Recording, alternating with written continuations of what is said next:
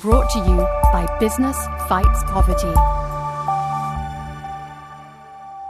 Hello, and welcome to Business Fights Poverty's Social Impact Pioneers podcast series. I am Katie Hyson, Director of Thought Leadership. These interviews with social impact pioneers provide you with insights, different perspectives, advice, and maybe a little inspiration, giving you first hand understanding of how businesses and others are tackling some of the world's biggest social challenges so that you can learn from those who have been there before, helping you in your decision making and action taking. The link between malnutrition and poverty might be an obvious one, but the link between malnutrition and business is perhaps less so. During this conversation, we're going to deep dive into both of these topics. As the world braces for some of the most extreme food shortages seen in generations, we are going to talk hunger and malnutrition and why everyone everywhere should be sitting up and engaging on this deeply sad topic. Today, I'm joined by two of the world's experts on childhood development and nutrition. Maniza Ntekim leads the Early Childhood Development East and Southern Africa Initiative at the Conrad N. Hilton Foundation. Previously, she served as a regional advisor for UNICEF's Eastern and Southern Africa regional offices, overseeing the early childhood development programs. Maniza has a wealth of experience in her CV. She's worked also for the Children's Investment Fund Foundation, for the Open Society Foundations, Amnesty International, and the list goes on. Alongside Maniza, I'm also joined by Dr. Alec Ranjan. He is the Director of Programs and Investments for the Power of Nutrition. Alec is a medical doctor with a postgraduate degree in community medicine. Prior to the Power of Nutrition, he led the nutrition program at the Bill and Melinda Gates Foundation for India, Bangladesh, Indonesia, and South Asia. Alec also worked for the UNICEF and led nutrition programs in India. So if you think malnutrition is not a business issue, think again and take a listen. Alec, Maniza, welcome. Thank you. Good morning to you. Great to be here. Hi, Maniza. Um, hi, Katie. Thank you so much for inviting us on this. Oh, it's great to have you both here. And I wanted to open our conversation today to ask you about what brings you to want to talk with our Business Fights Poverty podcast community. Why are you here today? Well, thanks, Katie. I can start off. So, um, my name is Maniza Ntekim, and I work for the Conrad N. Hilton Foundation, which is a private, non for profit philanthropic foundation that was started by Conrad Hilton, the, the famous hotel entrepreneur. And for about 11 years or so, the foundation's been supporting work on early childhood development, uh, which includes lots of important inputs like nutrition. And so we're really, I'm really delighted to be here today to talk about the role of business um, and the private sector in uh, supporting and addressing some of the work that we lead on early childhood development, um, which also includes uh, nutrition. I've been at the foundation for about a year now. Prior to that, I worked for UNICEF in many different countries. So, again, just um, really excited to be back into a conversation about how different uh, stakeholders can um, support this work uh, to get children on the right track. Thanks. Cool. And Alec, what about yourself? Hi, um, I'm Alok Ranjan. I'm the Director of Programs and Investments at the Power of Nutrition. Um, it's few few inputs about the Power of Nutrition, and I'll then share something about me as well, how I landed up here. Power of Nutrition is a kind of a platform which has which creates partnerships mainly across private sector and different funders, as well as implementing partners. We help raise more funds for nutrition from various sectors. And coming to the business Fights Poverty platform, uh, I, we think it's a brilliant platform for us to connect with because we see it as a community that aligns with our own business for good ethos. And about me, I'm a medical doctor. Uh, over the last two decades, I've been working in the area of public health and nutrition. What I have realized in last two decades is the fact that we need to work across multiple deprivations that our most vulnerable population and communities go through. And working in silos would not give us long term sustainable impact.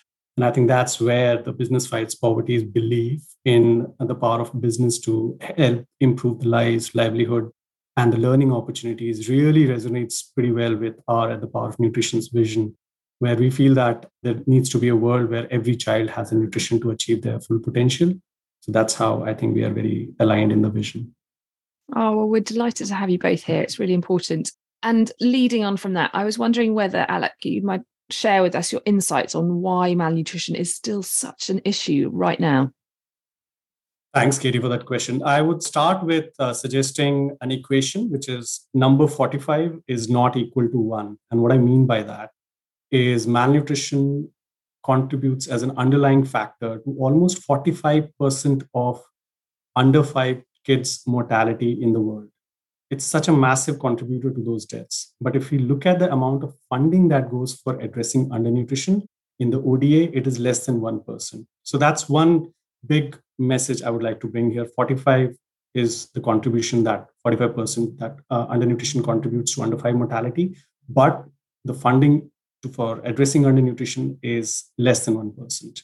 Now, what is happening right now is the UN Secretary General has really warned about the multiple famines that are hitting this year and later this year and in 2023. And um, the world is kind of sleepwalking into this crisis at this point. There's a whole tsunami of malnutrition that's coming. Various factors has kind of contributing contributed towards this. If you look at the whole climate change that's impacting the cost of living crisis, the conflict, uh, Ukraine conflict that we are seeing, as well as the exacerbations that happened because of COVID, it's kind of a perfect storm coming together. And if I can just share a few numbers, um, it's every 60 seconds that we are talking now, one child is becoming severe malnourished. Globally, almost 12 times the population of UK is going to bed hungry every night. And if you look at what is the population which is on the edge of famine, it's almost 50 million people across 45 countries are at that stage at this point of time. We talked about the COVID, the virus, and, and everything. I feel right now severe acute malnutrition, which is the worst form of malnutrition that we see, is kind of increasing at such a rapid pace that it is threatening around 1.7 million people in East Africa at this point of time. So, all said and done, I think malnutrition is pretty critical and important to be addressed right now. And we at the Power of Nutrition have launched our first ever public appeal for that, where we are working with private sectors and foundations uh, on this appeal, building upon the 15 investments that we already have in various countries in Africa and Asia, where every pound that is contributed gets matched by a dollar, and we double the impact to address the malnutrition at this point of time. Goodness, those are really frightening statistics that you shared with us. And Maniza, I wondered whether I could bring you in.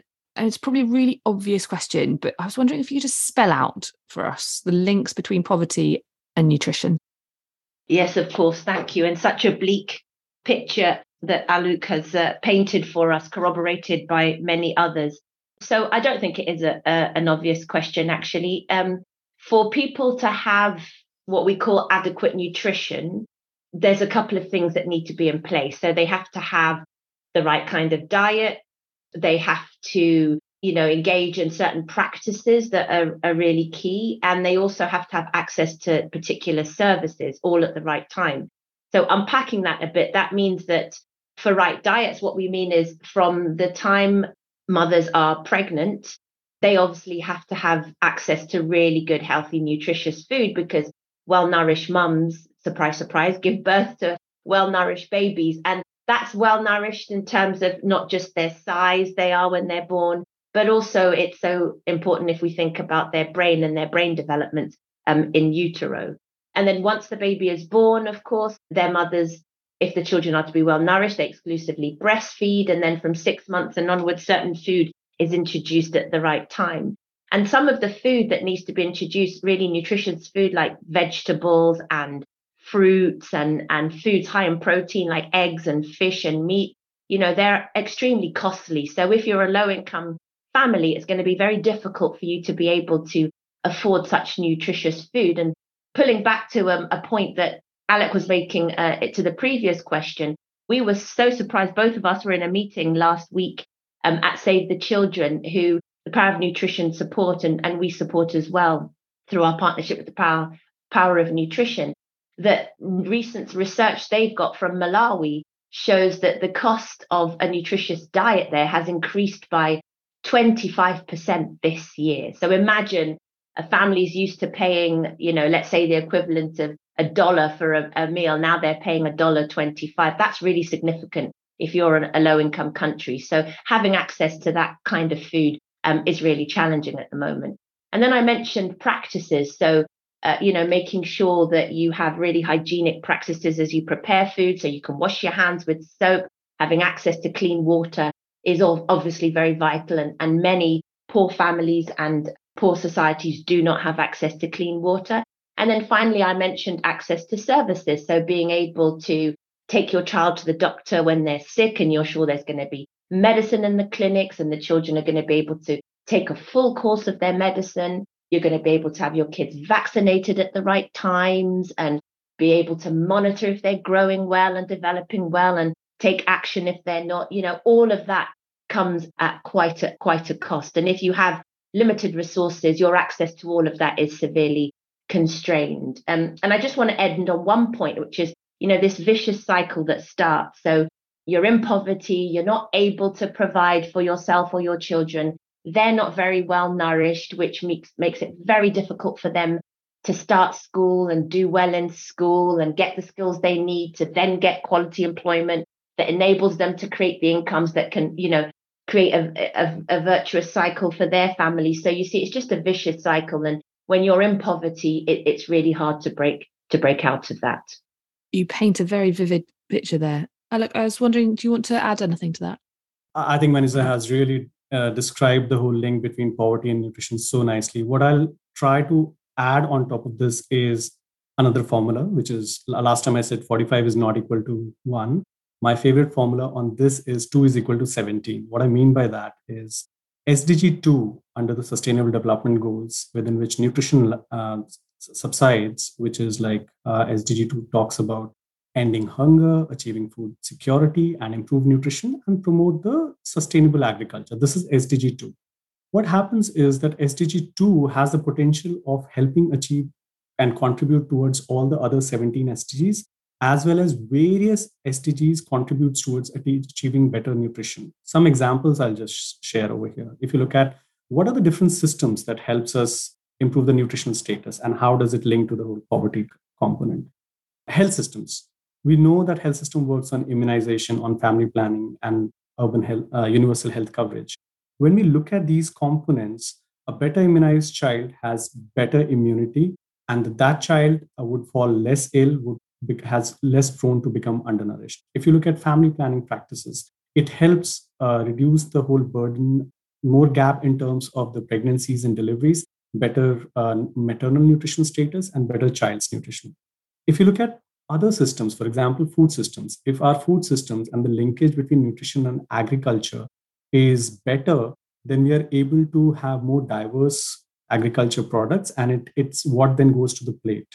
If you look at the social protection system, cash transfer or the uh, social safety net programs like public distribution system mechanisms and all, all these helps the vulnerable communities and households to have better and more uh, ability to have more diverse food and um, on their plate at the household level wash system if you look at the whole water and sanitation more hygienic water and sanitation it leads to less infections better gut flora better absorption, less malnourished children. Similarly, linking with education, linking with gender. I, I mean, the uh, it's it's phenomenal in terms of how a better nourished mother and child can help towards a better or achieving all the other SDGs and vice versa. So that's just an additional point to what Maniza mentioned. And it's certainly a personal bugbear of mine, like you know the the cross impact nature of social environmental issues and the knock-on effects to, to one another is so important to take as a whole and it's it's quite challenging when you get sort of stuck into one particular issue and and therefore i was wondering whether clearly we've got a bunch of really kind of emerging big challenges whether climate change conflict recovery from covid you know they they weren't they weren't part of the sdg plan when they got um initially sort of mapped out how do you feel that those, particularly those emerging issues, are affecting the work that you're doing and, and malnutrition? So I don't think that it's all doom and gloom in terms of when we look at the nutrition situation. If you just go back 20 years, every third child less than five year was stunted. What do we mean by that? These children, children were suffering from chronic malnutrition. Now, if we come to pre-COVID era, this number had fallen from one in every third child to one in every fifth child. So that's a massive progress when we look at the global level, what we had been able to achieve from nutrition situation. So just wanted to put that in context. So world knows what can be done and how things can be addressed. What has happened here, and that's my third formula comes here, is four C's, which is the COVID, climate, conflict, and the cost of living when you look at this, what is what these four are doing? They are kind of reversing the whole progress that had been made in addressing nutritional situation over the last so many years. What climate has done is, I'll give you an example. If you look at the Somalia, what is we are seeing in the East Africa right now, four back-to-back fairly failed rainy seasons in Somalia. And on top of that this is what this led to is the biggest drought in last 40 years. And then now what this is being exacerbated by is the whole cost of living which is mainly driven by the global inflation. And especially countries in africa are really highly dependent for both imports of grains the food as well as the fertilizer and the fuel. So that's where you see the link between the climate and what the conflict has done. Uh, the other two C's, I would say, is uh, the cost of living, which is a direct impact of the whole conflict situation a great extent, as well as if you look at the uh, COVID situation, because what happened during COVID is we already had increase in the number of children who were severe acute malnourished during that phase, and now the remaining four C's are kind of exacerbated this whole situation. So we are kind of entering into a perfect storm for malnutrition right now. And I want to talk about what we should do about it in a minute. But Maniza, I was wondering whether you wanted to add anything to what you're seeing from the work you're doing.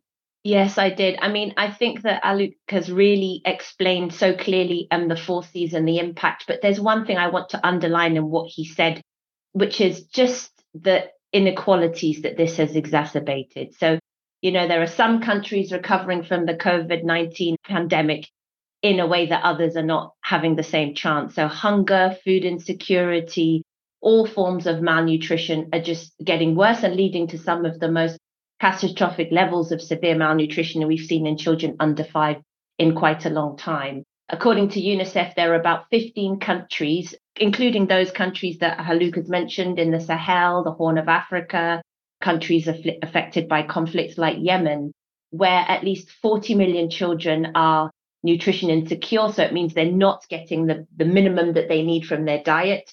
And a further 21 million are food insecure, which means they're just not getting access to the food they need. And of course, the burden is heaviest felt in those countries I mentioned. And in a region, it's Africa that's really bearing the brunt of this, with, you know, one in five uh, people in Africa facing hunger compared to 9% in Asia, just under 9% in Latin America and the Caribbean just under 6% in, in Oceania and about 2.5% in North America and Europe. And all of this is just getting worse and worse, and we're seeing the inequities exacerbated. So it really is to say that we need to take, you know, really, we're coming on to that, I know, really immediate action and to really prioritize the work around um, addressing this nutrition crisis uh, with such a sense of urgency, like we've we, we haven't currently got. So I just really wanted to underline how unfair and unequal the situation is at the moment.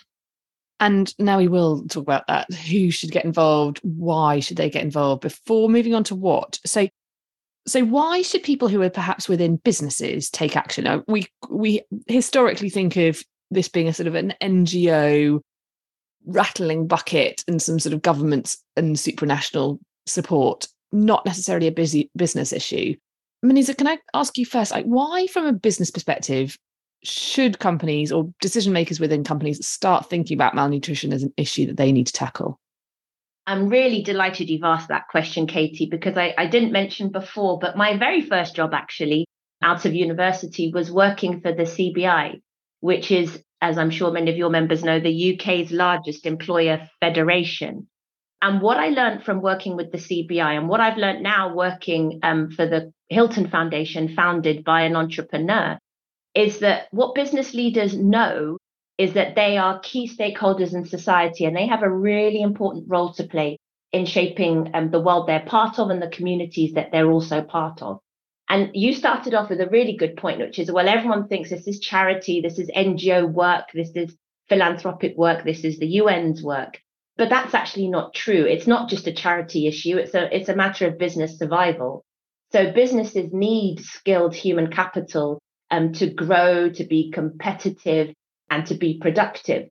And the basis of a good business is human capital. And we know that human capital is developed in the very early stages of life. So about 80% of the human brain is developed by the age of three, 90% by the age of five, meaning that before you even enter a classroom, you know, you're well on the way to developing the skills that businesses need problem solving, uh, team working, uh, communication. And, and so that's critical for business growth and survival. So this really is a core business issue. If a significant proportion um, of the population within which you hire is poorly nourished and not have the chance to be developmentally on track, that's really critical for your business. And I'll end with a common refrain I often heard um, from business when I worked in, in the UK. And also, I did a stint supporting the Rwandese private sector federation as well. And they say the same things, which is they recruit for attitude and they train for skills. And if your employees have missed out on some vital skills development in their early years, like reading and writing, for example, and working in a team, then that's really a problem for you as an employer because you inherit these employees and then you've got to invest in building up these basic skills as well as trying to train your workforces um, to deliver whatever is it, it is that the business and the product that you're aiming to deliver. So I'd say that this is a critical issue for business. If they want to be sure of their future and, and they want to be sure of having the skills they need and you know plugging some of those critical skills gaps, they really want to invest and get involved in this issue as well. Thank you. That's laid it out fair and square for us. But Alec, I just wanted to check in with you. What have we missed from your perspective? Why should businesses really engage with this issue? nothing must missed over here i would say i think Maniza has really uh, described the whole link between uh, why business should take action on nutrition and poverty alleviation just to add on top of what she's saying with some numbers we did uh, seminal research this year. It was published in lancet. It's called the cost of stunting research where what it showed is that the huge cost of malnutrition to economies in the low and middle income countries. And the number is that we lose every year more than a quarter of a trillion dollars in these low middle income countries because of stunting, which is a kind of a chronic malnutrition. And just to give some numbers to different aspects that we lose out because of nutrition, poor nutrition is across some some studies says that across Africa and Asia, almost 11% of the GDP is lost because of malnutrition in terms of schooling, Manisha mentioned about how important it is from the brain development and, uh, and learning perspective. Almost a loss of one year of education is what stunting contributes towards every year. It, it reduces the health, the immunity of the person. They became the child is more vulnerable to infections and all. And even in terms of the earning, a stunted child as an adult worker studies find out that they lose up to 20% of their income compared to a non-stunted colleague. I think all these adds up if you look at from the business perspective, from the economy perspective, and from the uh, development perspective. Goodness, those stats are pretty striking. And for anybody listening, I'll put uh, links to those uh, pieces of research into the words that sit alongside the podcast. So, what should we do about it? What can businesses do to address this issue? I think there are three things that businesses can do here. The first is to really use their voices to advocate for this area. We need more investment in nutrition and in early childhood development from government, from donors, from society. We really have to see that this is an urgent investment to make and it has to be prioritized there's there's no country I've worked in or lived in or worked with where business hasn't had a significant influence. If they call for things, they get noticed, sometimes they get done. You know, so business shouldn't be afraid, I think, to speak up on this issue because they've got a lot of value to add. The second thing I think I would say is, you know, some of our businesses are at the innovative end, they're at the cutting edge of everything. And if they can just share their technical know how and innovations in order to help think through how we address some of the critical needs with this, this nutrition crisis we're currently facing. So, how do we get vital um, supplies out in the most efficient and effective way? How do we monitor what we're doing? How do we make sure we reach those most likely always to be left out and left behind? You know how can how can business share their technical know-how on this?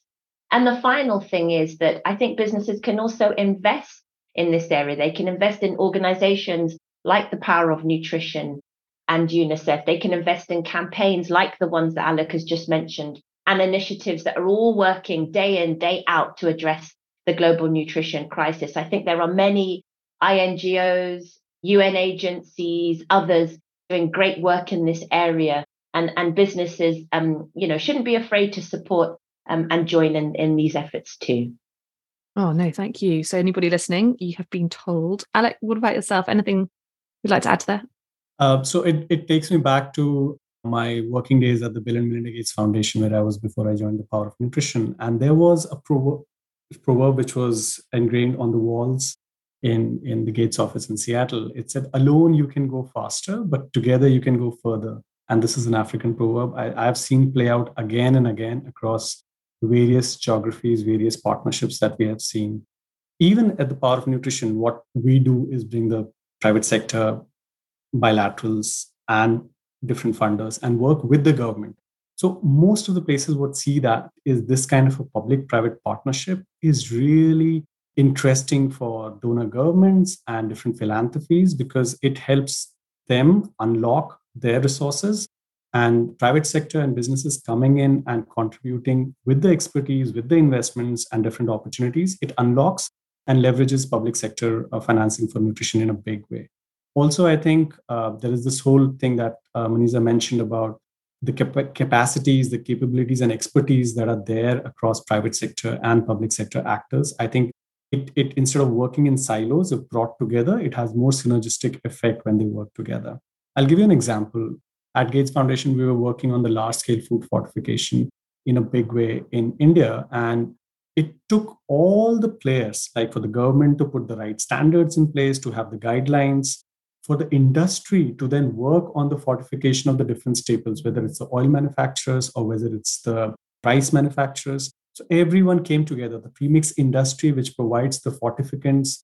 And then for the platform that the government had, which was through the midday meal in the school program or through the public distribution system to reach the most vulnerable communities. So these are the platforms through which these fortified products are being provided to the to the to the base of the pyramids in a big way. So what this gives us is a very good win-win situation where government would not have been able to do that without industry stepping up and being a part of that whole ecosystem, which is trying driving this whole change towards addressing the micronutrient deficiencies. So just, just wanted to share that example in line to what Manisha was mentioning. Thank you. And, and as you guys were talking, I was thinking about the fine line that business treads when they're trying to influence and work with governments. And you guys obviously sit in this kind of space where you're looking across a lot of sectors, you need that government engagement. How would you recommend to potentially somebody who's working in a business to navigate those sensitivities around trying to engage and influence and and and as you say, advocate Maniza, how do you how would you what would be your advice to to somebody who's trying to figure that out? I mean, I'd say I'd say think about two things really. The the first is to frame the business intervention in a way that really legitimately makes sense to the work that the businesses do and the communities they're in. And by that, I mean, you know, as I said at, you know, the start of one of my other answers to one of the other questions, businesses need skilled people. It's not right that their workforce comes really unprepared for the work that they need to do. So Businesses need skilled people, they need healthy people who are not malnourished and therefore sick all the time and having to be absent from work because of their illnesses.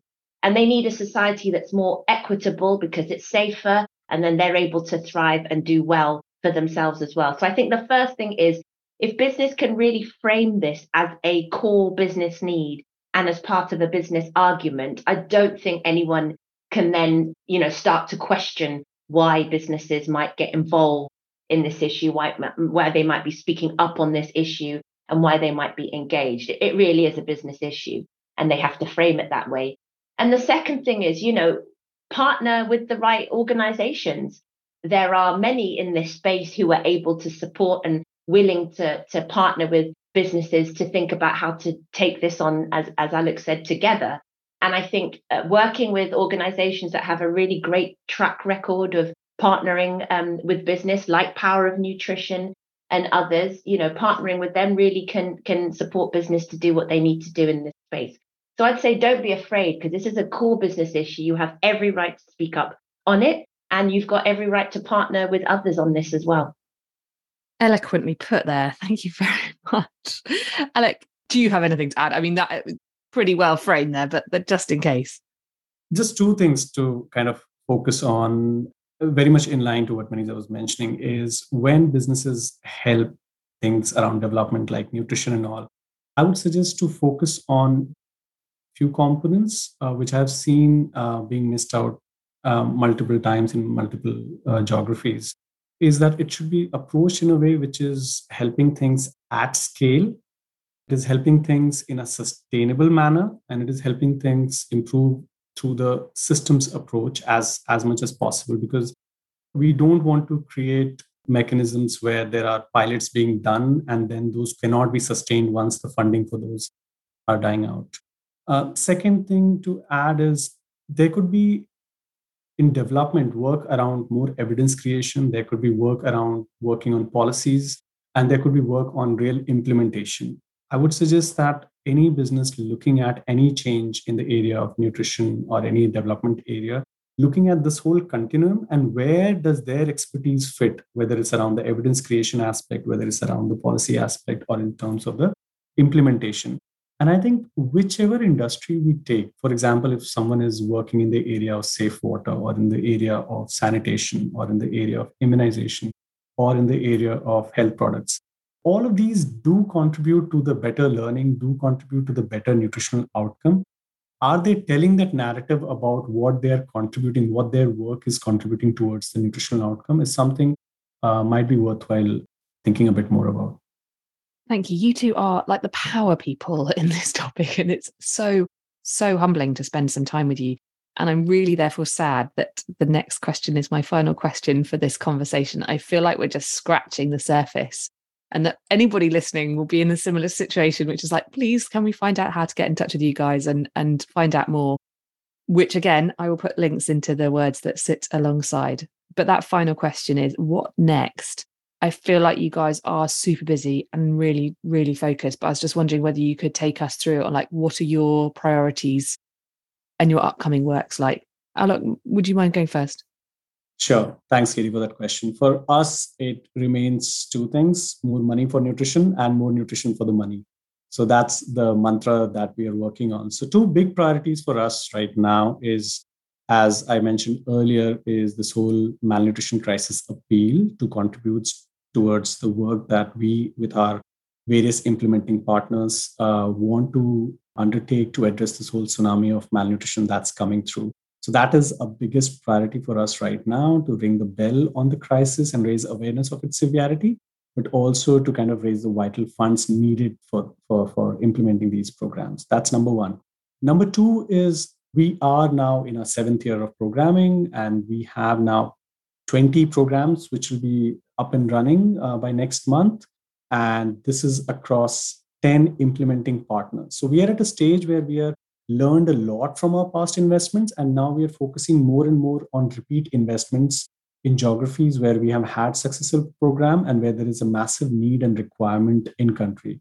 So, for example, we are in a pipeline working on uh, three repeat investments in geographies like DRC Congo, uh, Rwanda, and Indonesia for 2023. So that's big and uh, also uh, and as as Maniza is here so we and she mentioned about our Malawi partnership so it's partnership between Hilton Foundation as uh, FCDO as well as uh, implemented by Save the Children and Give Directly as our implementing partners so when we look at this investment And Maniza mentioned about the meeting that we had last week, where we kind of were going through different aspects of this program. Uh, it is giving us an opportunity to kind of replicate this model of how we all can work together to bring nutrition, early childhood development, and other sectors together to address the uh, nutrition of a mother and child. And, and we want to see if we can replicate this model also into different geographies. And Mozambique is one place where we are uh, thinking about uh, exploring that partnership. Oh, well, all the very best with all of that. Uh, Maniza, that leaves you to close us out today. What's what's on your horizon? Thanks so much. Actually, a lot of what we spoke about today is on my horizon. So one of the core bits of our work is, you know, what can we do to really support caregivers in how they raise their children and how they interact with their children. So part of that has been about how we address this issue of adequate nutrition. How do we make sure, you know, children feel loved and cared for and they're played with and they're stimulated and they're kept healthy, you know, all the things that we know children need to keep on track. And understanding that at the heart of that, we really need to support and work with caregivers. So their own mental health and well-being. And there are some caregivers of real concern to us, really, um, including, you know, adolescent mothers. The three countries I work in, Kenya, Tanzania, and, and Mozambique, they're the three countries we support. We've seen an explosion in adolescent and teen pregnancy during COVID. So really thinking through how we can support those mothers is quite a priority for us. And aside from that, and aside from Alok keeping me busy in our discussions about how we might do some more work together in Mozambique, I'm also going to be looking and, and continuing to look at, you know, what's our role to try and support system strengthening. Alok mentioned before this need for sustainability. And for us, at the heart of that is making sure that the systems that young parents and parents and children come into contact with, the health system, education system, the social welfare system, is really geared and set up to support them at whatever point they contact the system, they have contact with the system. And finally, it's also about, uh, you know, what could be our role in building a movement around this agenda and around young children and, and issues like nutrition. And that's why talking, uh, being having the chance to talk to you today and reach out to your members today is so important because I do think the private sector is critical in building um, building that mo- movement as well.